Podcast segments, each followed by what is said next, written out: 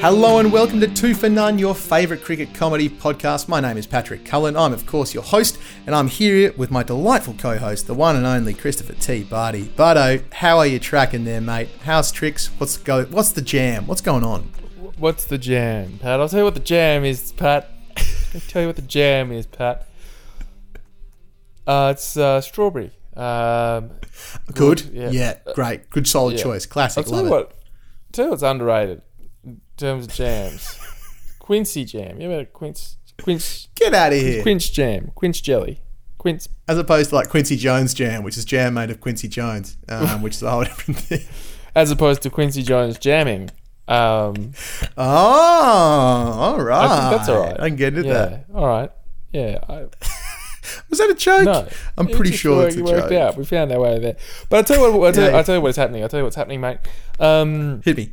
I'm excited. I'm excited because uh, we're going to Brisbane, which means we're going to win. We're going to win a game. Hey. Guaranteed. Lock it in. Uh, this will not come back to bite me. I'm sure of it.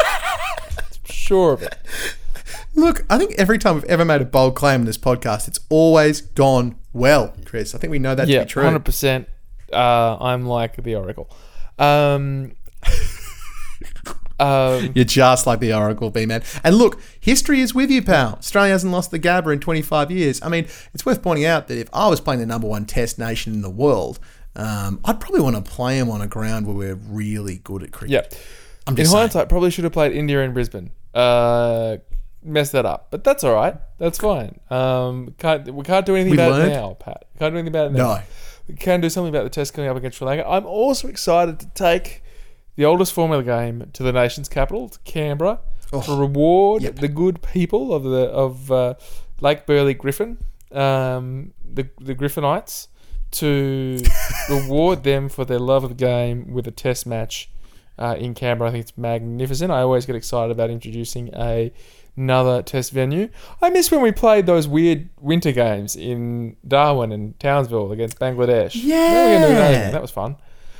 That was that was fun. I like those. Yeah, so I'm all about it. Let's play test in let's play tests in some weird places. Um, I think that's great. I think it's I think that's something to look forward to. So I'm excited about that. A small island in the middle of Bass Strait in winter. The teams have to sail there. They're not given any instructions. They're just put on a boat, given cricket equipment, and they have to sail there. Reality TV show. The team that makes it there and makes, you know, the fastest to uh, 2020 wins. Sure, sure. Let's do it. I would watch that show. I, I 100%. You got to do it. Um, so I'm excited about all, all those things. I'm excited about the your your show proposal. Um, Thank I'm you. excited Thank you. I about that. uh, testing Brisbane. I'm excited about testing Canberra. My nerves are recovering, Pat, though, from the latest selection shock. I'm getting, you Ah. know, um, it's getting a little bit uh, thingy here. Um, getting a little bit jittery. My nerves. I'm Not sure my nerves can take another selection shock. In fact, I even requested, I even alerted Trevor Hohns and Greg Chappell to the fact that maybe I wasn't so keen on another selection shock. That I couldn't take it. But lo and behold, they're not listening to me. Um, they've gone again. They've doubled down. They've gone for the shockingest shock of the summer, potentially, um, replacing their three existing shocks with some even bigger shocks. And then adding an extra shock just for a Oh, kick and a giggle. I- if there are any more shocks in this thing, Bardo, it would have sent 40,000 volts straight through me. I tell you what, I feel like I've been stuck in an electric fence. I am all shocks all the time. I'll tell you what, mate. Um, any more shocks, and I could get a job working as a bicycle part because I'll be a shock absorber.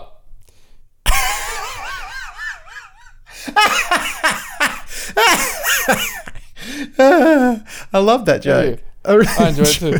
Um, so yeah, those are all, those are all things. Those are all things that are happening, mate. Things are happening in our in our cricketing world at the moment, uh, and things to look out for. But as I said, it's always nice to have a few bonus test matches. Normally uh, we'd be done by now, but uh, not to be. Something to look forward to. Um, some things to reflect on. Of course, the Indians have come and gone. Um, they kind of Smashed us, took too. it all, didn't they? Didn't leave us with Yep. much. Left us with a little.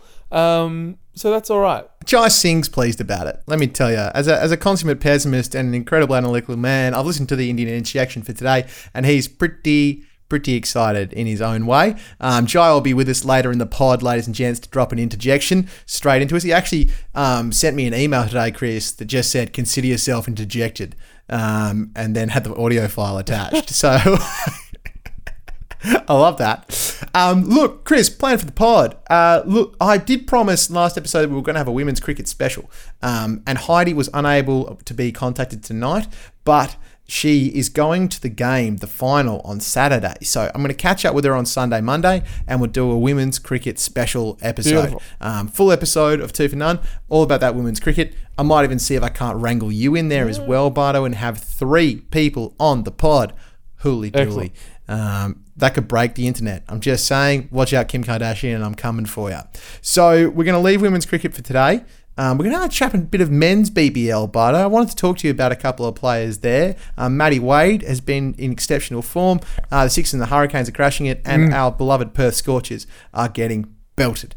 Um, consequently, belted. Speaking of beltings, there's the ODI defeats to cover as well. Like I say, Jai's going to be back, and then we've got this test series to preview against Sri Lanka starting on the 24th in at the Gabba. So, tons to get through, mate. Uh, let's crack in, shall we? My big question, B man, are you ready? Are you ready to rumble? Let's rumble bat. Let's rumble. All right, ladies and gentlemen, we are off and racing. BBL, Bardo, um, going pretty well at the moment, especially for young Matthew Wade. Him and Darcy Short have put on an exceptional partnership against the Strikers, chasing 154. They chased it down with just the two of them. Wadey, 84 not out off 49. Darcy Short, 73 not out of 52. Um, you know, four, eight fours, three sixes for Matty Wade there. He's in extraordinary form at the moment, mate. He just keeps getting runs. Yeah, absolutely. Um, both Wade and Short, I think, are lead, actually leading the uh, BBL runs tally at the moment. Um, from eight innings, uh, eight innings, nine innings. Um, good reading. Um, Darcy Short has a, a total of 441 runs at an average of 63, uh, and not far Wow. behind is, is is Matty Wade, who's having somewhat of a career renaissance. Uh, 321, sorry, 323 runs at an average of 40.37. Um, sitting ahead of the big bopper himself, Chris Lynn, um, who's averaging 39.87 with a total of 319 runs from nine innings. Um, I tell you what, they're in pretty red hot form, They're aren't they, at the moment? So interesting times, interesting conversations about uh, around Matthew Wade at the moment. His uh, his form, whether he warrants a selection in any of the Australian teams on the basis of his current form as a batsman alone. Um, I mean, it's interesting to me because it's not so long ago that people were baying for his blood. Uh, I couldn't wait to get him out, and now we can't wait to get him back in. Uh, who says the Australian sporting public is fickle, Pat?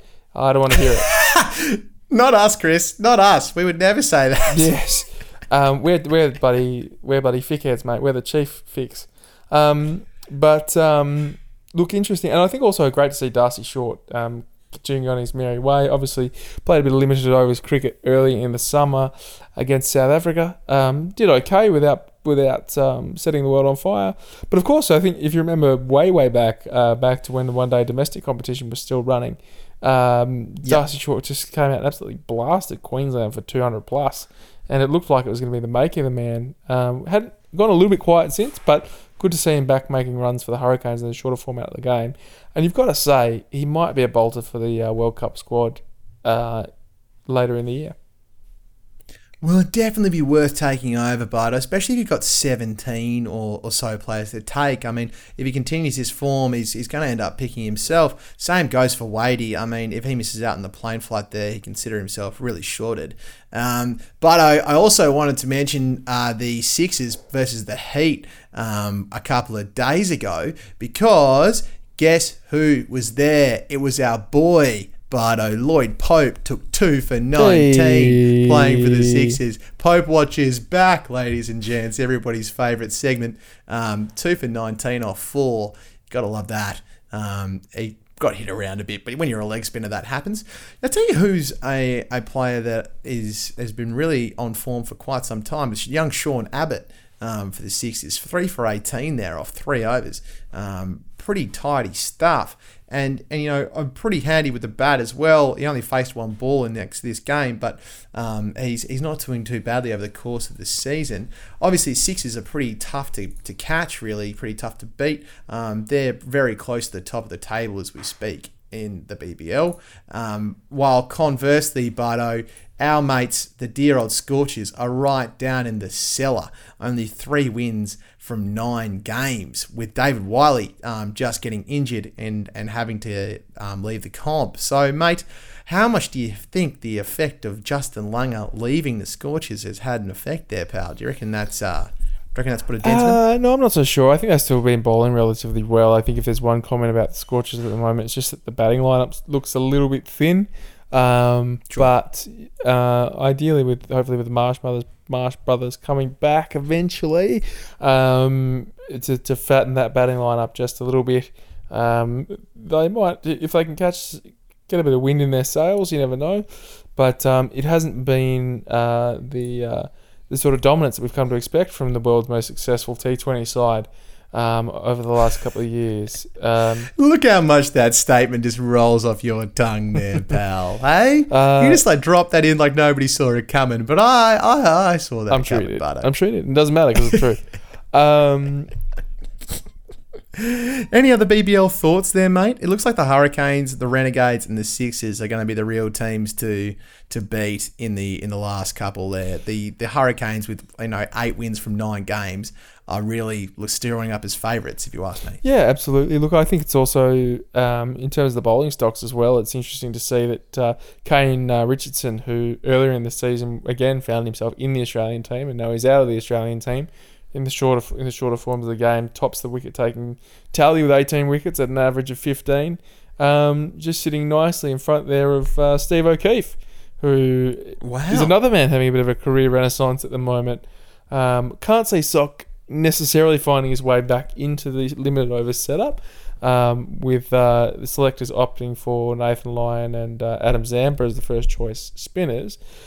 But uh, interesting, interesting to, to see to see how that's all that's all progressing.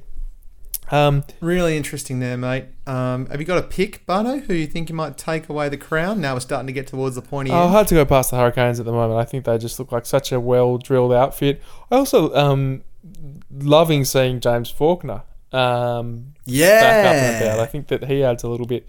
Um, obviously with his left arm seamers, he just the finisher, isn't he? So he can finish with the bat, he can finish with the ball. Um, he's another man I would love to see have a late career renaissance. So um, hopefully he can make it. Uh, these things comes in threes, so hopefully uh, uh, James Faulkner can book himself a spot there. At the moment, I'll tell you what, Pat. There is an interesting article on Cricinfo at the moment. I won't give away too much of the content, um, but uh, it asks the question about why the big um, uh, the big stars are picking uh, the Bangladesh Premier League over the Big Bash. Mm. Interesting times there. So, um, worth it, worth a read if you find yourself on, on the Cricinfo website, as we often do. We may even post a link to that on the old Two for None Facebook page, folks. That's facebook.com forward slash two for none, all one word. If you haven't had a look there, get amongst it.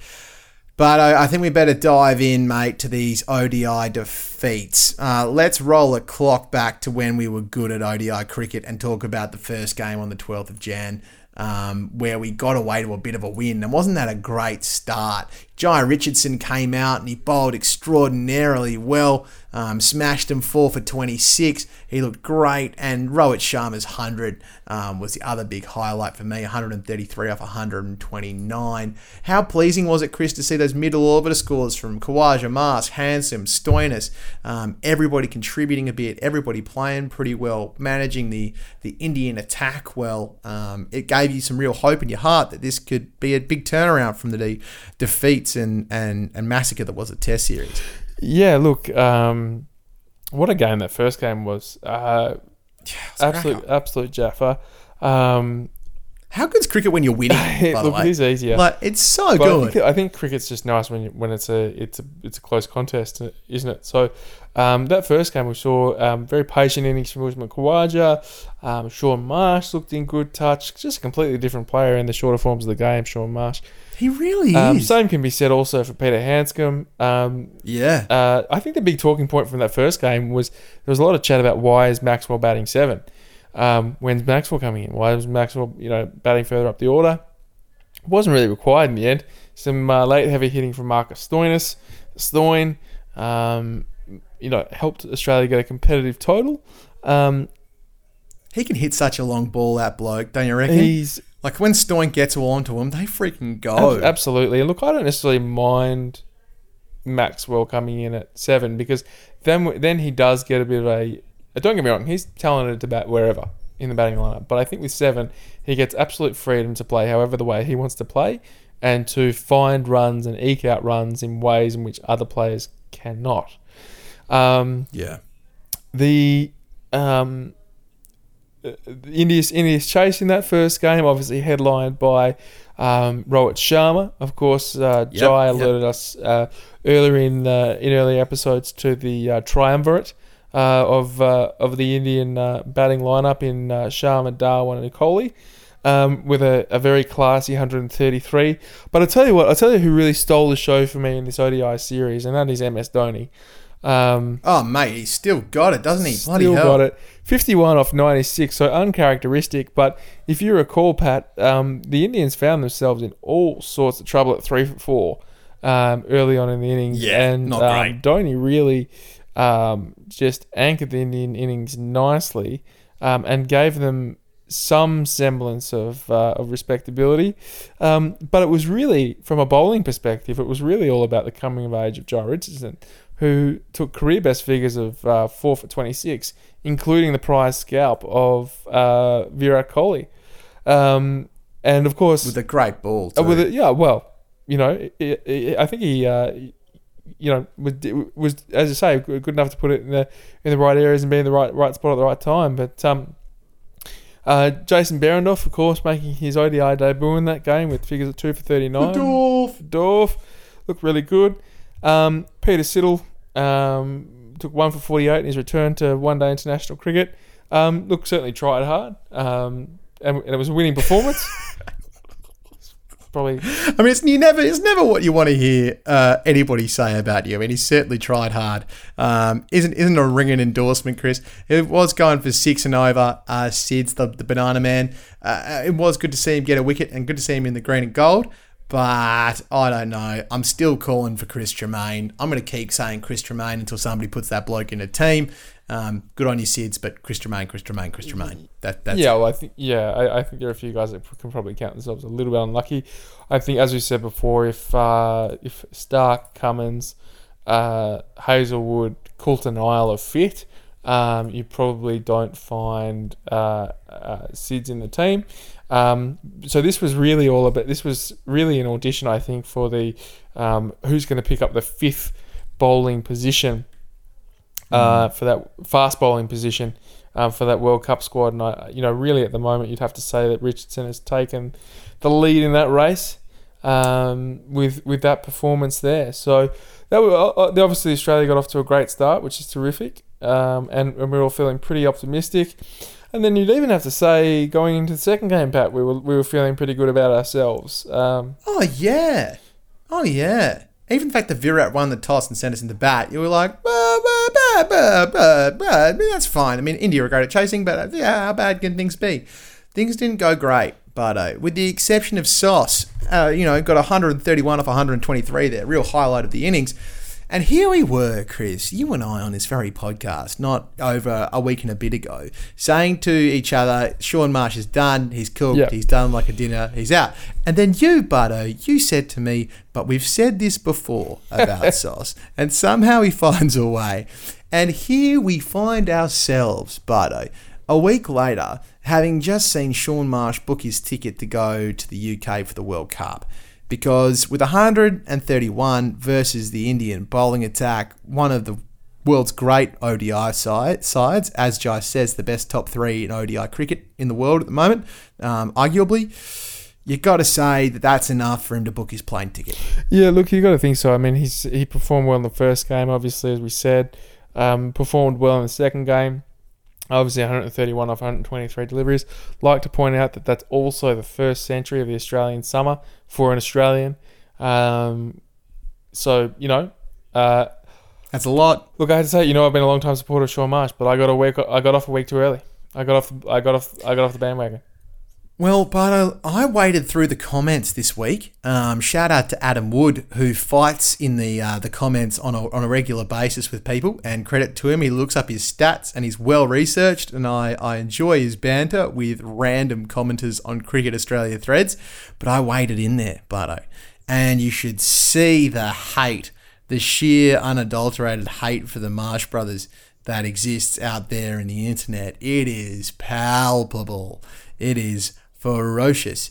Um, and while they have not lived up to the expectations that we've placed on them, and they, they the two of them could have done better, um, I don't know that they deserve the the sheer vitriol that comes their way online. It And, was- and I'm curious to know. I'm curious to, to know from these internet morons, Pat, what was what was the response when he scored 131? I'm just that's what I'm saying.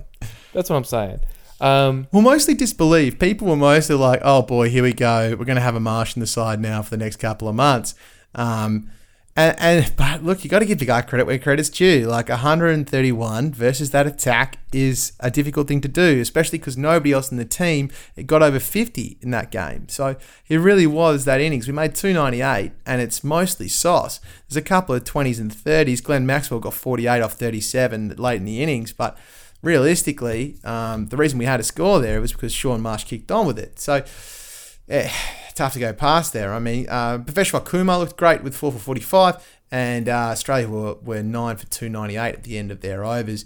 India made short work of it, though, mate. Virat's 100 was spectacular. Sharma again looked really good for 43. Um, and that man, Dhoni, with 55 not out. I mean, 55 or 54, Chris. Again, as he mentioned in the last game, he he looked a cut above, Dhoni. He looked he looked about 10 years younger.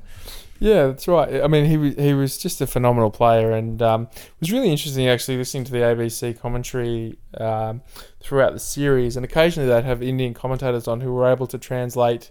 Um, uh, I'm sorry if I get this wrong, but uh, if it, I, I believe it was Hindi, um, they were able to translate the, the language that um, uh, was speaking to his bowlers, and Dhoni was basically coaching his bowlers through how to um, to get the Australian batsman out. You know, saying things like you're bowling too full to him, you need to drop it back, or you need to bowl outside off, or, or whatever the case was. Um, and so that was that was really interesting, I think, and you just sort of goes to show. I mean, the, just what he offers that Indian team. Um, but you're right in terms of his uh, in terms of his batting performance. I mean, we come to expect 104, you know, off off Kohli. I mean, no doubt Kohli's the premier premier Yeah. one day batsman in the world at the moment, and arguably could go down as the greatest one day batsman of all time. Uh, and whew, I have issues saying that because you know how I feel about Michael Bevan, but Michael Bevan. um, uh, Yeah, he could though, mate. He very well it could. could be hard to Yeah. argue. Um, but Dhoni was really interesting because Dhoni at the age of, at the age of thirty seven doesn't kill you with boundaries, he kills you with twos. Um, Yeah, he runs hard. he runs hard and hits the gap, and that and um, you know that's um, that's something that I think is probably missing from the Australian game at the moment. Because I think we said earlier in the year when when the when the ODI side consisted of the likes of Lynn and Short and you know Maxwell was coming in higher up the order, there was too many boppers and not enough batsmen. But this is Sure. a bat. This is this is to me what what um, guys like Bevan did so well. Bevan would pick the gaps in the field and, and run ones, turn ones into twos and twos into threes, and um, and and um, y- y- Put you know, pressure kill, on the yeah, kill you over side. time because fifty overs is Yeah. still a long time to, to bat. So um, I think that was it was an absolute masterclass, and it was just nice to see a wily veteran at, at, at his craft. And as you say, he, he really showed us up in the in the second game. Um, Yeah, he, he certainly did, mate. And look, those two sixes that he hit were classic Dhoni. Mm. Um, I can't remember if we got the helicopter out in that game or the next, but I mean, his the variety of shots there is is always impressive from MS. And look, India thoroughly deserved to win that. Um, our bowling wasn't quite good enough, to be honest, Chris. Um, Richardson got one for 59, Behrendorff got one for 52, uh, Stoinis got one for 46. Stoinis is looking pretty good the, with the ball for mine. Um, Nathan Lyons struggled, didn't couldn't get a wicket, and neither could Sid. So, uh, you know, against this opposition, we need wickets, we need early wickets, and the fact that we run the first game is largely due to um, Jhye's bowling performance. So.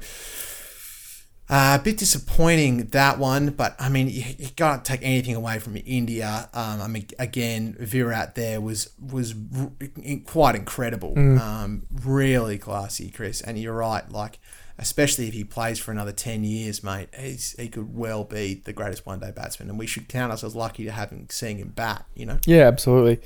And mo- moving on to the third game, Pat. So, um, look again. This is where we got into a bit of uh, the batting demons sort of reared their ugly head again. Um, Finchy didn't have a great series. Um, he's not not looking ideal at the moment. Aaron Finch. He looks a little bit out of touch. he's giving me. Shane Watson vibes is what he's getting me. The amount he's getting bold and getting his Mm. front pad in the way of stuff. Uh, Uzi Uzi was solid again, but again, this kind of follows the trend of the uh, the test matches. So we made a lot of solid sort of thirties. Um, Khawaja Yeah. with with thirty four, Marsh with thirty nine before being bowled off a wide um, down leg side. Um, and Uzi's dismissal also wasn't ideal. Um, Handscomb with fifty eight, uh, very handy runs. Um, Stoin missed out. Maxwell with twenty six, a cameo at the end. Um, Richardson with 16, Zampa with 8, Siddle with 10. Does make for great reading unless you're an Indian fan. And uh, Chahal uh, Oh. taking 6 for 42 in his debut match um, just looked unplayable, didn't he, really? So, It really did, mate. What did you make of his bowling, bud? oh, I think nothing nothing left to be said other than the uh, the in, the procession of Indian spin bowlers lives on. So, um, True. they look like they found another one. Half their luck. Which is dangerous news. Yeah, right? Right? Um, and look at the batting performance again comes down to MS. 87 not out off 114. Um, Jadhav there was 61 off 57. Looked really good. Virat again 46 off 62. Easily got them home for 3 for 234. 230 against India at the MCG is never going to be enough. So you're right, Chris. You know, without without more runs on the board, you you don't give yourself a chance. You don't give yourself the bowlers that an ability to bowl at something. I thought Jhye Richardson bowled really Yeah, well. and, and I think um, that, that, that that's a really good point, Pat. So I think we did extraordinarily well to contain India for as long as we did with a score of 230, which in modern day one day cricket is just not enough to get it done in most games. But as you say, Richardson bowling one for 27. His uh, economy rate was outstanding. Um, also, Adam Zampa coming in for the last game uh, with 30 none for 34 off 10 runs was very economical. Um, it was really only um, a, a couple of things that didn't go right for us. So. Uh, you know, the the difficult thing with the bowling performance was that one, India are, are an excellent chasing team, but we really just didn't take enough wickets to give ourselves a chance to, to win those games. Yeah, mate, and you know you don't take enough wickets in those games, especially those key players. You're going to find yourself in trouble. I mean, credit to India. Um, again, we just got outplayed, mate. Unfortunately, um, I thought India were great in the field. Their bowling was really good. Being able to bring in a debutant like that in the last game and have him have such an impact. I mean, yeah, yeah. I mean, JL said in a press conference recently that he, he felt like a punching bag at various points across the Indian summer um, this summer, and I have to really sympathise with that. I feel a bit like a punching bag myself. That um, I feel a bit pummeled, but I feel a bit. I feel a bit like we've had our had ourselves. Ham- I feel humbled um, in the face of India's cricketing might.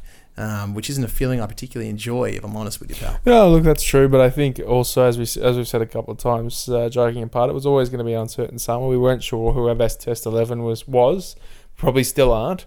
Um, you know, we certainly after we after we were just devoured by South Africa early in the year. I'm not sure who our best one day team is or what that makeup is, or I'm, I'm not even entirely sure we quite know how to play the 50 over format at the moment because it's evolved so much. Um, you might even remember um, when England came to town, led by the likes of Eoin Morgan and Jason Roy. um, in the ODI series. Then you know we weren't overly looking looking great. So I think we're still finding our feet. We've got you know a few months to work it out. Um, but time is ticking. I think we got somewhat closer here. So as I said before, I think your best four pace bowlers are um, Stark, Hazlewood, Cummins, uh, uh, Coulter Nile, and Richardson. Uh, the likes of Stanlake and um, uh, Behrendorff can probably count themselves unlucky. Same also same can be said for Kane Richardson and and uh, guys like Scotty Boland and, and Chris Tremain. Um, Tremain, can't see can't see Sid's getting getting finding his way to the World Cup, but pff, hey, selection shock. You never know. Um, and, it, You never know. and if he does, we wish him we wish him well. Um, I'm you know me, mate. I, I don't really I'm not really in for the internet trolls, but um, uh, Shaun Marsh to date is the only Australian batsman to score a century, so he's got to play um, for mine. Um, in terms of our batting lineup, um, I thought Alex Carey has been serviceable with the gloves, looks threatening at times with the bat, so he'll probably get a Guernsey as the starting wicketkeeper. Um, uh, first, Matty Wade's got to go across, uh, and just based on pure form in, in the shorter forms of the game. You know, um, Smith and Warner probably come back into that side. Um, Uzi probably goes across as well. So it's going to be a whole different thing when we get actually over there, mate. You know, I, I, it's going to be quite strange to see how that all rolls out. Um, but we'll just have to see, Chris, and we'll obviously be back with a pod once that squad is announced, and we will pull it apart. But I hear your point, mate. Like we've, I feel like we did get closer to knowing what that team looks like, even though we're probably still a little bit grey on it, if we're all honest with each other. yeah, for sure, absolutely. Um, and look, it'll be exciting. I mean, who, who'd want to be a selector, right? Um, Yeah, not me. but I'll tell you what, Pat. Tell you that. Speaking of selections, mate, I think we need to talk about this test. We do, mate. We do, and let's let's crack into that. Before we do, Chris, let's hear from Jai Singh with an Indian interjection about those most recent ODI games.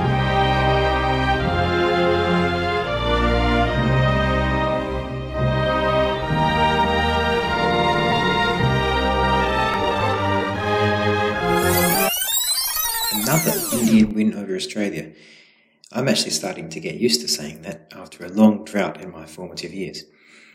So I'm going to review the talking points from this series uh, quickly uh, before I imagine the two from none team moves on from India, who are now in New Zealand playing another series in this hectic non-stop summer of cricket, uh, and they'll move on to the Sri Lanka series instead. So the first talking point is that finally India realised that MS Dhoni has to bat at four. Well, they sort of realised it after one match where it was a disaster having him lower down. They put him in at four uh, because Rayudu did nothing at number four, and it was basically, I would imagine, decided that you might as well just get Dhoni in earlier. That's where he's best uh, with his batting. He's no longer the finisher, but he is a good, gritty accumulator.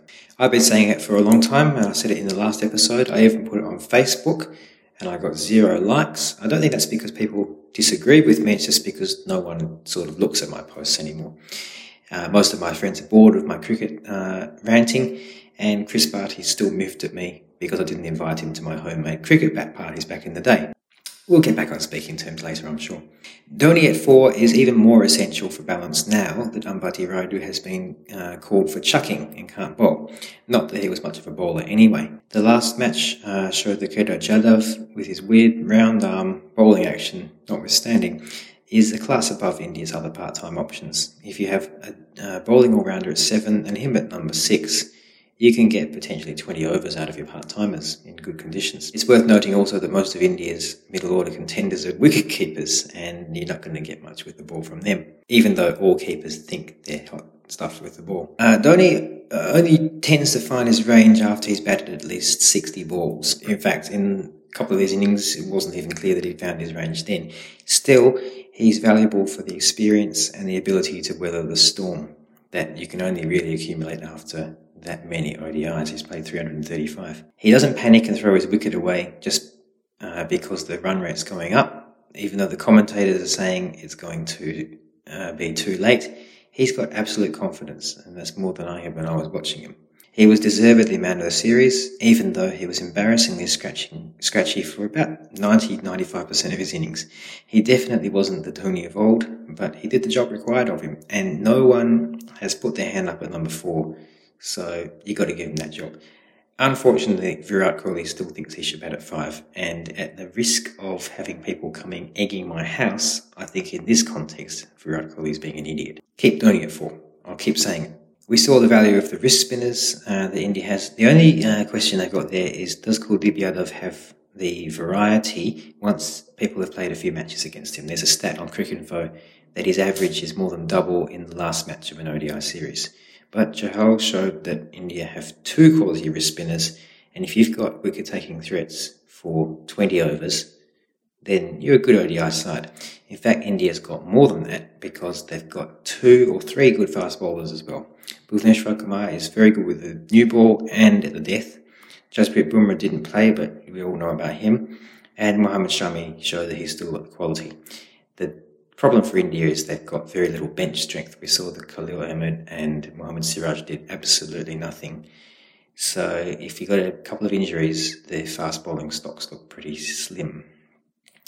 The balance is a bit of a question. Hardik Pandya will offer the balance, but he's got himself in a bit of hot water because he went on an Indian talk show and uh, made some inappropriate remarks about women. It's the classic story of the celebrity having girls throwing themselves at him and not realizing that you shouldn't boast publicly about all your conquests as though they're just sexual objects. is the rugby league syndrome. Interesting to see that Indian cricket's going the same way. So the question is, what is India going to do? Are they going to throw the book at him? Or are they going to say he's too valuable, he's got to be in the team anyway? It's a bit similar to the Ben Stokes situation for England, except that in Stokes' case it's criminal charges. You got to work out is it more than a game, or are cricketers accountable for their actions? We saw in the last uh, match that India does have a potential replacement. Vijay Shankar bowled pretty well, six overs done for 23, but it was a slow pitch. Uh, I'd like to see what he does on a flat pitch, and we didn't get to see him bat. So we'll see whether he's the option to balance the side. It looks like um, Jadeja is not really the best bet number seven. He doesn't have quite enough uh, excitement with the bat. He's more of a number eight. So India really need uh, a good number seven, preferably a seamer, so they can play both of their wrist spinners. The openers failed after I gave them a big talking up about being potentially the best top three in world, uh, in world history. But it was good because it showed the middle order in focus, and that's where the questions have been. The middle order showed a lot of grit, but it's hard to see them chasing huge totals without the top three firing. This middle order is more like a 1990s middle order. Um, where you've got Dhoni batting well, finishing matches, but striking around 70 or 80 uh, in a bit of a Michael Bevan role. You don't have the power hitting, even though Kedar Jadhav scored more than uh, a run of ball. He did it mainly by manoeuvring the ball into weird places, not by belting it out of the stadium. Pandya might change that, but I'm not completely sure about India's prospects if the top three don't go at about seven or eight and over. It's a very, very good performance and an exciting series for sure, with good competitive matches, but an undermanned Australian bowling attack was the real talking point, not the famed Indian batting mutt. So that's the end of India's most successful ever tour of Australia, where they played 10 matches and only lost three. Much better than the old days of 99 2000, where the record was played three, lost three, and then that was only in the tests, and it went on to the ODIs, and it was pretty depressing. So, for the first time, you can actually wear an India shirt in Australia, and people won't just feel sorry for you. Thank you, Jai. Uh, such a legend, mate. Thank you for all your work over the summer. Been great to have you on the pod. And Chris, what do you reckon? Best analysis in town? Best analysis you've heard, read, seen? Uh, Coley-esque, mate. Coley-esque. I think you'll like that. That's uh, that's going to warm the cockles of Jai's heart um, heading forward, mate. Let's look at this this test squad um, for the two tests against the Sri Lankans coming up. We had a really interesting game with the chairman's eleven.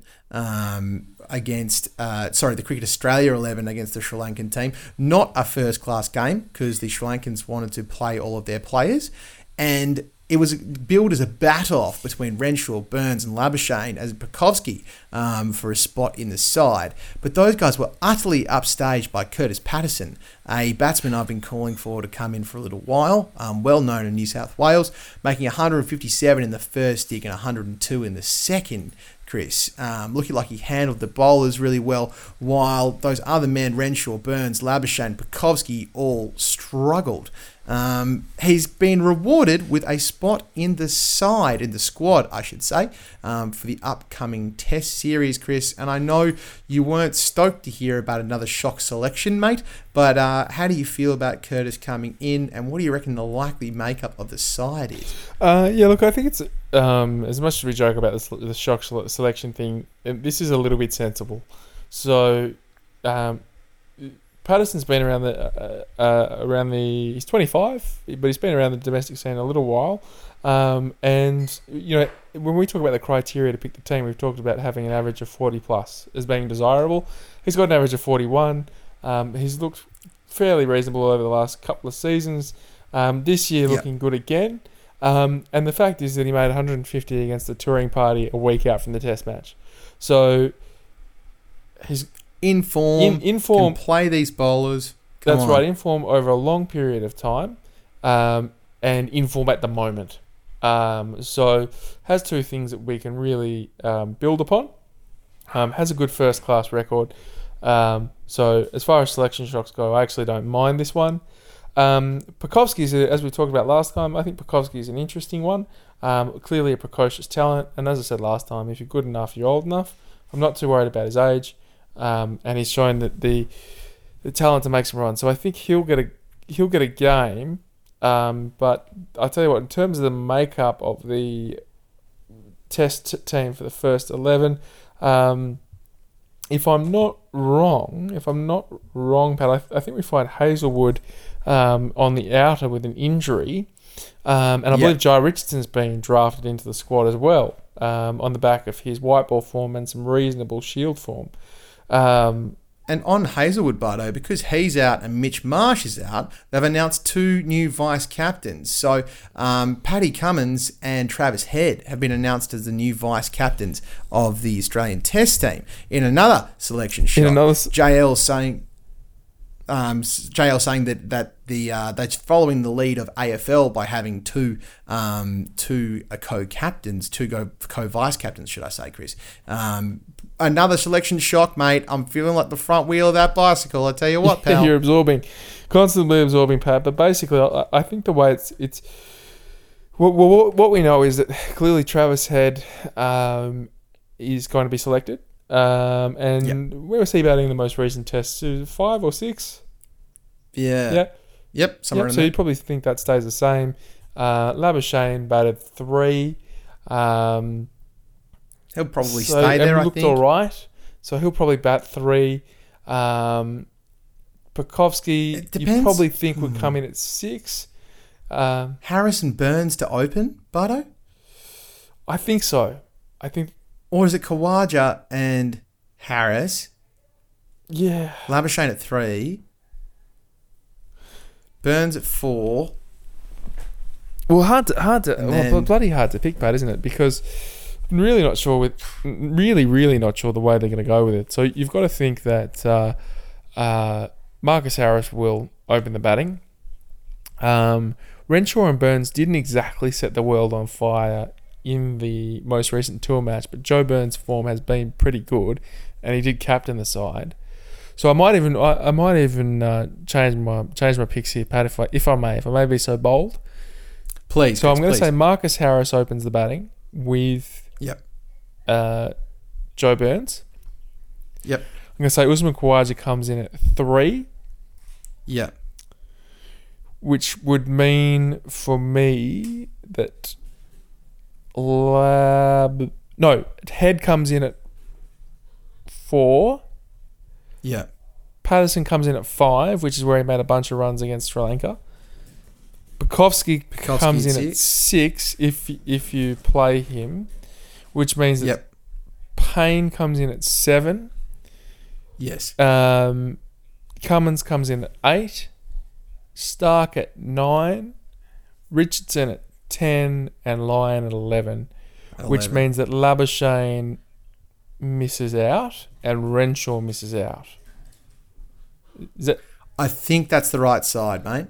I think that's the right side. And, and I, I, I wouldn't be surprised if Labuschagne stays in and they don't play Pucovski in the first one. Maybe they play him in the second. Maybe they don't play him at all. Um, and they give him an opportunity to be in and around the squad. Uh, by all accounts, JL said that he looked really good at training. So that could mean anything. Could mean anything. Um, we can also you can also think back to guys like Ricky Ponting and and um, Michael Clarke debuting very young, um, and that working out pretty well for us in the past. So uh, it's going to be really interesting, mate. Who knows who's going to be on the team? As for the Sri Lankans, I've got I've got no idea which way that's that's going to go. Um, I'm assuming we'll see Kusal Mendis uh, in and around there. Um, and and he's the and Chandimal, of course, the captain. But how the rest of their side makes up, I, I don't uh, I don't particularly know. Um, I know that they were very competitive in those early games, Bardo. So it's it's a pretty exciting one, mate. Again, it's a summer of bloody uncertainty, isn't it? It all just feels so uncertain. So uncertain. Who's to say? Who yeah, knows? look, and I think I think that last batting spot really does come down to Pucovski and Labuschagne. Um, not sure which way they're going to go with that, to be honest. Um, I've said Pucovski purely on on precocious talent, um, but having said that, Labuschagne did make a fifty um, in the second innings of that tour match, so. Uh, everything said could be eh, well. You know, I'd never put put any stock in anything that I say, but um, you never know. So it's it is hard to pick. Sell, I'll, sell, I'll, I'll sell, stand by, folks. I will stand by my eleven that I mentioned uh, earlier. And look, Chris, as we mentioned, up at the Gabba, 24th of Jan, it's a day nighter, it's a pink ball, um, and they're always fun. Starkey with the pink balls, always really fun. Um, so at the very least, at least we'll get a bit more of a spectacle out of this game and a bit more engagement and interest than I think we got in the previous game, Chris, um, down in, in Sydney with the rain and, and the incredible batting feats from the Indians. I'm pretty excited about it, mate. And unfortunately, um, at this point, I don't have a Sri Lankan correspondent for the podcast. So if you are a Sri Lankan cricket fan and you're listening to this being like, hey, you mugs, um, I know a ton about Sri Lankan cricket and I have a thing to say about it, then please get in contact. Find us on Facebook, shoot us an email. You can email me directly at gingersnapsydney, all one word, at gmail.com. Um, and come and, and get on board, folks. Jump on board the pod. Put up a mate too. If you know a mate who's a really good Sri Lankan cricket fan, tell him to get on in. Chris, I reckon that might do us for the moment, mate. We might just have a bit of a shorter one. Um, yep, short and sharp, mate. It's the season of 2020. Um, get in, get out, mate. That's, that's the way to go. I love it, Bardo. I love it. Um, folks, thank you so much for listening to Two for None. We really appreciate your support. If you haven't gone to the Facebook page yet, do so. That's facebook.com forward slash two for none. You can find me on Twitter and Instagram. I'm Pat Cullen88 on Insta- on Twitter and just Pat Cullen on Instagram. Add me, bloody, have a chat. Let's talk cricket. Um, and yeah, folks, appreciate it. Go to the iTunes store um, and rate us in there. Tell a mate and and and spread the word of the pod. B Train, any final thoughts from you, pal, before we sign off? Oh, wouldn't it be nice? like a win. Um, no, look, I don't mind. Um, as I said, um, excited to head to Brisbane, see what the Gabba can give. I also want the people of Brisbane to get out and support the bloody game because the Gabba should be the first test test of the summer. Uh, if I if I was a Queenslander, I'd be very upset with these uh, crow eaters muscling in on my territory, um, and it's uh, it's a good opportunity for for uh, the, the Brisbaneites to uh, show that Bris Vegas belongs in November, not at the end of bloody January. Heck yes. Chris, couldn't agree more. Bris Vegans, get down there. B Man, thank you so much for your comedy, your insight, and your company. Really appreciate it. Um, that is the end of the episode, folks. We will see you very soon. Thank you so much for your time and go those Knights!